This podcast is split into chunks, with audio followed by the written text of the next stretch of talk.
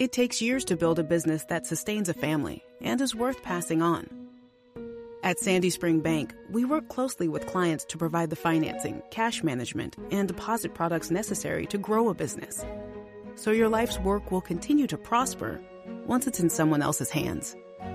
We believe real banking is a conversation. Let's talk about your business. Visit sandyspringbank.com slash business. Credit products offered by Sandy Spring Bank.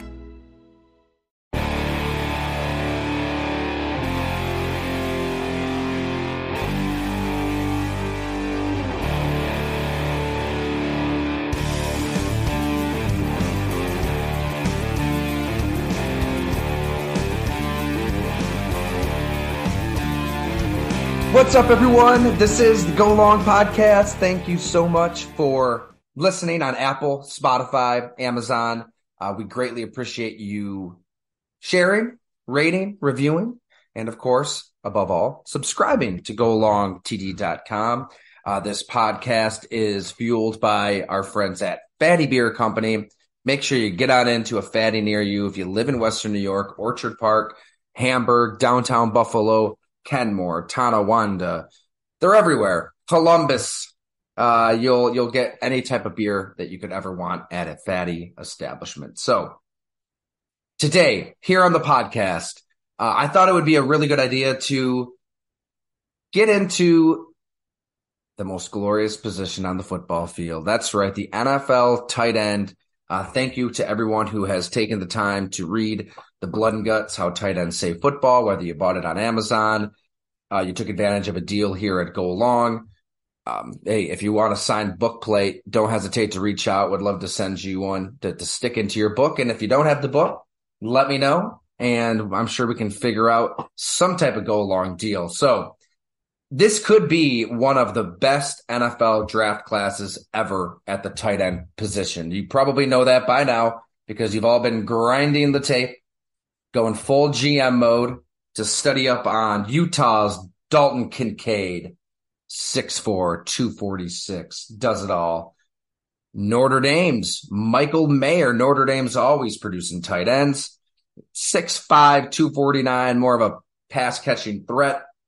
And then Darnell Washington out of Georgia was obviously the, the, the stud at the NFL combine with the one handed catch. Granted, he only got the one foot in bounce, but it was marvelous nonetheless. Uh, and at Georgia, he was a blocker. He will do the kind of stuff that all of his tight end forefathers used to do uh, on the line of scrimmage. And I think that that athleticism that he showed in Indianapolis opened up a lot of eyeballs. He, he's somebody that absolutely could sneak into that first round. Iowa loves to stake its claim as Tight End U. I've talked to uh, TJ Hockenson about that. You can see that story and Go Long in the archives. Um, Dallas Clark is obviously a huge part of the blood and guts. Just an unbelievable conversation with Dallas Clark. And he's really one of those players that started it all as, as a walk on, selling the campus newspaper, mowing the fields at Kinnick Stadium. There was a story, hilarious story that Dallas Clark told where you know, he, he's a walk on, so he's just trying to make any money he can to stay in school. I mean, this is a, a, real life Rudy story be beyond the dramatized version that we all saw. And he, uh, he got up early in the morning to, to mow the lawn and fell asleep at the wheel and tore up the padding along the side. So he's trying to pull it diagonally across the whole field to hide it from Legend Larry, they called him, the groundskeeper, who he knew would tear him up once he saw this. Managed to hide it and it stayed hidden for a while until it was found. And then, yeah, he caught all hell. So he would do that. He would scour those campus newspapers that he sold himself in the morning for any way to make money. You know, psychology students might need test dummies. Boom, he'd do it. Dental students may need somebody to work on.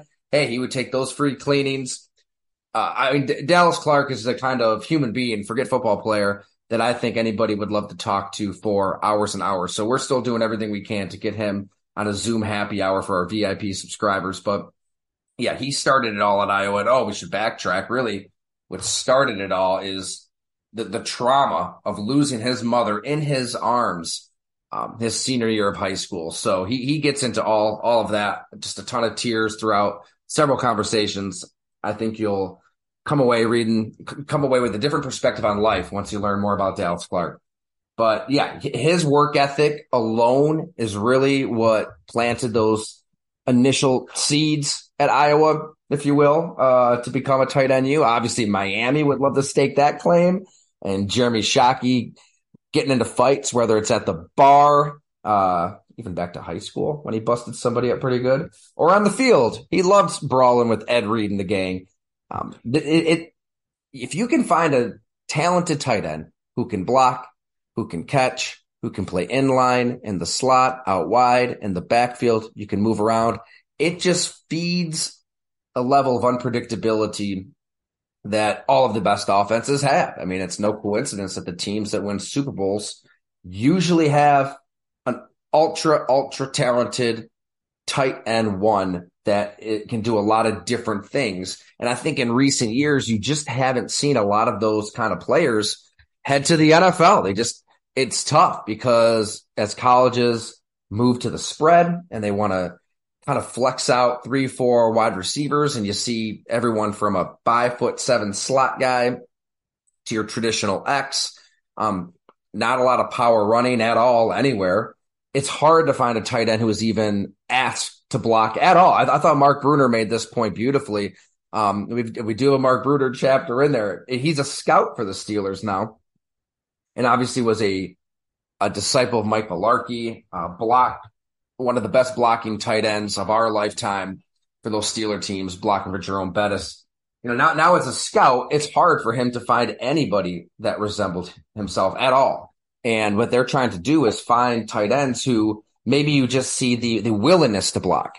Maybe you see the frame that could allow that player to put on another 10, 15 pounds. And then you coach him up and you hope that they have that fire within to do it. Um, I think you're just kind of trying to find that that willingness and the size, and then you hope you have a coaching staff that can get the best out of that player. So that's what they're doing right now with Pat Freiermuth. Um, he is one of those rare complete tight ends. And what do you have in this draft? Well, you've got three that are very different. And I think that there are a lot of contending teams that desperately need their own version of a Kittle, of a Kelce, somebody that can be a threat. Uh, Green Bay comes to mind. Even a Buffalo with Dawson Knox. I mean, it pays to have two of these tight ends. And it's as true as it was, obviously, when Bill Belichick kind of made it popular with Rob Gronkowski and Aaron Hernandez uh, before things went very, very wrong for Aaron Hernandez. I mean, that the, the offense that they unleashed on the NFL in 2011 was rare and different, and we never really saw two receiving tight ends used to this degree and Kirk Ferentz, who, who coached Dallas Clark at Iowa, he, he, he brings it back to when he was with Bill Belichick in Cleveland, right? So they're in Cleveland together. Bill Belichick really runs the show in the early 90s, mid 90s, and right before the Cleveland Browns became the Baltimore Ravens and all hell broke loose with Art Modell, they had a game against the Green Bay Packers, 95, uh, when Bill Belichick, it was the one time that Kirk Ferentz said Belichick appeared nervous, rattled, leading up to a game defensively. You know, this is a coach who always had the answers, even then, right? I mean, he was the defensive coordinator for the New York Giants when they beat the Bills in the Super Bowl, had that a brilliant game plan for the K gun. But it was the presence of Mark Chmura and Keith Jackson that kind of threw him for a loop. Uh, Mike Holmgren and Ron Wolf they they they did this stuff with two tight ends. They they acquired Keith Jackson, put him out there with Mark Chmura, and it created a lot of problems, especially the next year in '96 when they won a Super Bowl and Keith Jackson is is catching all kinds of touchdowns. Um, it, it had Belichick rattled. So even if you do have a tight end, it pays to get another one because you know why? These guys are cheap.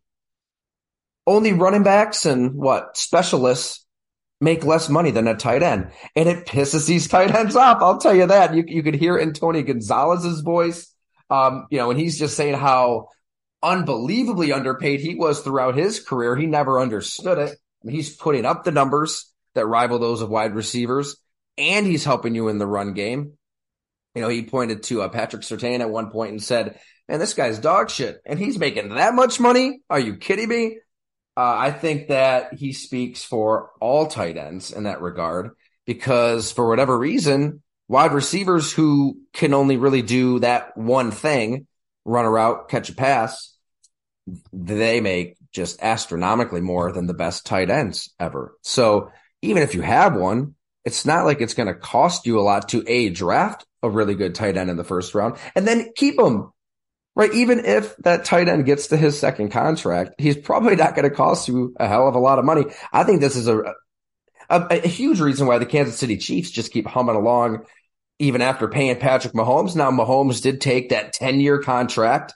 That was a lot of money, but team friendly. I mean, he could have grabbed the Chiefs by the you know what and forced them to really do whatever he wants. Um, what Lamar Jackson is doing right now, drop Patrick Mahomes into that situation. I guarantee you these owners aren't colluding and so resistant to guaranteed dollars that that's what Patrick Mahomes wanted. He's that good. Uh, so that helps. Same time, tight ends, man, they're they're underpaid. Uh, George Kittle, I'm looking at it right now on Spotrac. Michael Ginnitti, uh, Buffalo Zone, by the way, runs this fantastic website. A really good, really good dude. I run into him from time to time at, at Spot Coffee. George Kittle, 15 a year. Travis Kelce, 14 a year. Goedert, Mark Andrews, 14 a year. Dawson Knox at 13 a year. Um, you, and then when you get down to it, after that, it's, it's all pocket change, really. Seven, eight, nine. When, and if you, if used correctly, right, you've got to use these players the right way. You're getting a steal. And it, it, it just is very conducive to team building, to winning long term. Now, they don't grow on trees. it's hard to find a tight end even worth drafting in the first round that you want to utilize over the long term even Kyle Pitts is kind of going through his problems right now, not, not of his own doing. He was really wasn't utilized in the best ways last season, arguably. Um, he had an injury that ended his season. Uh, but I, I, do think that he is as Gonzalez and Kittle. I mean, a lot of these tight ends really point to him as the future. They think this is somebody that is going to possibly kind of break that glass ceiling and get tight ends what they deserve financially even even he is kind of going through his ups and downs right now. But I, I think he'll figure it out. Debatable if they should have taken a tight end or a quarterback at that spot at the same time. Can do a lot worse than total matchup nightmare at that position. So, who who do you like in this draft? Uh, well, Darnell Washington was unbelievable at the combine, and I really hesitate to take too much from a situation where a player is in tights cutting and running and jumping, and it's not real football. But holy heck, you're talking about a six foot seven, 264 pound man with 34 and 3 8 inch arms, 11 inch hands, runs a 4 6. Uh, the 20 yard shuttle's 4.08. His vertical is 31. His bench is 21. We saw the catch that he made. You know, in college, he was a blocking tight end. He really wasn't utilized. He was overshadowed actually by another tight end in, Brett, in Brock Bowers. Uh, that doesn't mean that he can't do anything in the NFL. I, I, think we've learned, if anything, to not write off guys like that. When George Kittle, as he explained and, and he detailed why, his numbers at Iowa really weren't that great. You know, a lot went into that. Um, they had him put on more weight than he really wanted. He went through his own personal struggles partying too much early on at college, needing to kind of go through the epiphany he did. So some mental health struggles too. Uh, George Kittle, he would stress out too much and it was too life and death on the field, on the practice field even. And he saw a, um, a sports psychologist and, and learned to really let things go. And he actually would draw a red dot on his tape on his wrist and hit it after each play to kind of mentally reset and it's it's something he keeps going today. He taps into different alter egos via the tattoos all over him. He's got Marvel characters all over his body. Um, so I, I do think that we shouldn't put too much stock into a tight end, maybe not having the production in college that he could potentially have in the NFL because in the right system, Darnell Washington could be a steal. I mean, I would absolutely consider him in the first round. And obviously Dalton Kincaid, Michael Mayer these are guys that that did have the numbers, um, and and you saw it throughout their collegiate career. So, yeah, find yourself a tight end, use your tight end, and good things are are bound to happen. And it, I, I think that there's a lot that goes into the position that we don't see with the naked eye, right? When that tight end's on the field and you're a defensive coordinator, you need to take that into account. Could they be running to that side of the field now, depending on his skill set? Could they be sending him deep? Could he just be a, a security blanket underneath? Could he be in pass protection? I mean, that single player comes with so many variables that force a defense from the coordinator to the 11 players on the field to think just a little bit more. And that split second, you hear this from scouts, from coaches, from the tight ends themselves. That that's all it takes sometimes for them to be gone. I mean, George Kittle, you know, he's such a good blocker. He really credits his blocking for his pass catching ability because teams are so threatened by his ability to grab a hold of you, drive you 10 yards down the field and drive you into the dirt that, you know, he can easily kind of pop his way off the line, get to that second level and sneak past you for a 60, 70 yard touchdown. Yeah. Maybe two or three players in this draft can do exactly that. Uh, mentioned Sam LaPorta of Iowa. Luke Musgrave out of Oregon State is another one. I, that this position, understandably, obviously, because I wrote the blood and guts, but it fascinates me more than anything else. And we'll be examining it at Go Long uh, with, with stories as well. And of course, Bob McGinn's draft series will be coming very, very soon, middle of April. You'll love it. He's been talking to scouts around the clock. I do have the story up right now on Jody Fortson, and uh, I want everybody to to read it. Obviously, you can you can check it out at the website.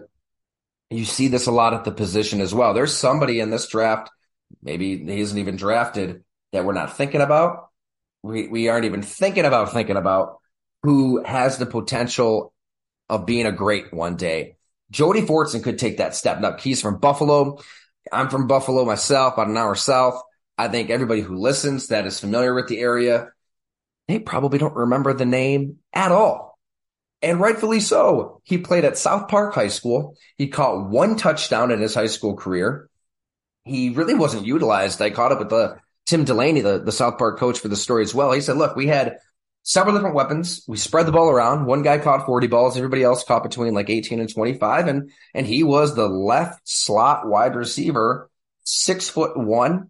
Hadn't really had his growth spurt yet. Had a Dennis Rodman like growth spurt after high school when he sprouted up to six six according to college websites. The Chiefs have him at six four. Either way, just became a totally different specimen. But you know, had this NFL dream. His uncle Barry Yummy Woods planted this NFL dream in his head that you will make it. And he broke down everything that they did growing up from trudging through snowstorms and Timberland boots to doing push-ups on his knuckles on the concrete anytime he dropped a pass. Um, he really wasn't spanked a lot as a kid, but yeah, if he got in trouble, he might have to hold up three phone books over his head on his tiptoes for two hours. Uh, just a different upbringing. And eventually he turned that corner. He put it together as he went. He went from Hudson Valley Community College. Then his uncle tragically dies, is murdered, comes back home to Buffalo, Erie Community College, plays a little bit, but I mean, you're playing the Brockport SUNY JV team. It's not exactly the SEC. Um, yeah, he had pedestrian numbers, nothing really that great. Gets down to Val- Valdosta State in Georgia, wins a national championship down there, which is great, but he also missed an entire season because he's academically ineligible. Then that championship season, he missed six games with a hamstring injury. They kind of worked his way back. Uh, credit to Andy Reid and the Chiefs for seeing something in Jody Fortson because they brought him in for a tryout when one or two rookie tryout guys even make, make it, make the 90, let alone the 53. They sneak him out of the practice squad for two years. They develop him. He's with Travis Kelce day in and day out. He showed me plays from practice on his phone that were just gobsmacking. I mean, un- unbelievable stuff, plucking it with one hand atop the Honey Badger's head. Um, I mean, he's doing it on the scout team versus the starting defense to the point where the last two years he finally did play. He's caught four touchdowns. He's, he's got some weapons galore on that offense, so he hasn't really been used. And he really wants to be used this year. He wants to be a go-to weapon in this offense and any offense that he can possibly play in. Now, Uh, he'll be back this season with Kansas City. Uh, they tendered him. He was uh, a non-exclusive free agent or tendered free agent, so he'll he'll be sticking around. He's 27 years old. I, I think that if we see an evolutionary twist to that Chiefs offense, it could be Jody Fortson playing a bigger role in exactly what we just discussed. Those two tight end sets. However big he is, 6'4, 6'6, 250. I, I, sat at the the Chiefs backer bar in Buffalo, Casey's Black Rock, which is owned by my old high school football teammate, Vinny Garfalo. Thank you for having us, Vinny. Um, however big he is, I don't care what they put on a roster sheet. This dude is, is huge. He's got long arms. Um, he's got, I, I believe, probably the, the trust of the coaching staff at this point to at least be out there in some huge moments in the Super Bowl. He had the key block on Kadarius Toney's punt return, the setup Skyy Moore's touchdown to really win that game. Keep an eye on Jody Fortson and, and check out the story if you have a chance. It was a lot of fun getting to know him and, and really inspiring. I mean, we're always looking for these type of stories that go along where, you know, it's a player that maybe not, may not be on the radar. Oh, he's not on the radar for people here in Buffalo, his own hometown. They're just figuring out who this guy is that they didn't know back in the day. Um, and I, I think come, come away thinking this, this player could be that, that next big thing at tight end. How big we'll see, but I, I think that you'll see some highlight reels out of Jody Fortson this year. And then obviously in the draft, teams will have options. All right. Thank you everybody out there for listening to the podcast and reading everything at Go Long. Again, we have Rob Johnson tonight on the happy hour. This is going to be a lot of fun. Um, hey, can I admit it right here? This is a Rob Johnson friendly outlet. Uh, he's just unbelievably likable. Hard to find a quarterback this down to earth, considering everything he went through. Flutie mania, fans mostly being against him, given his contract and the expectations.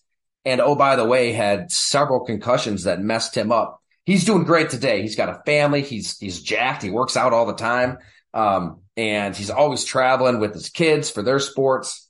Uh, and he's he's just really reflective and it's open and honest and transparent and has nothing to hide. So I think you're really going to enjoy this happy hour. And we'll, we're going to start that up at six o'clock. So hopefully you're catching this episode in time.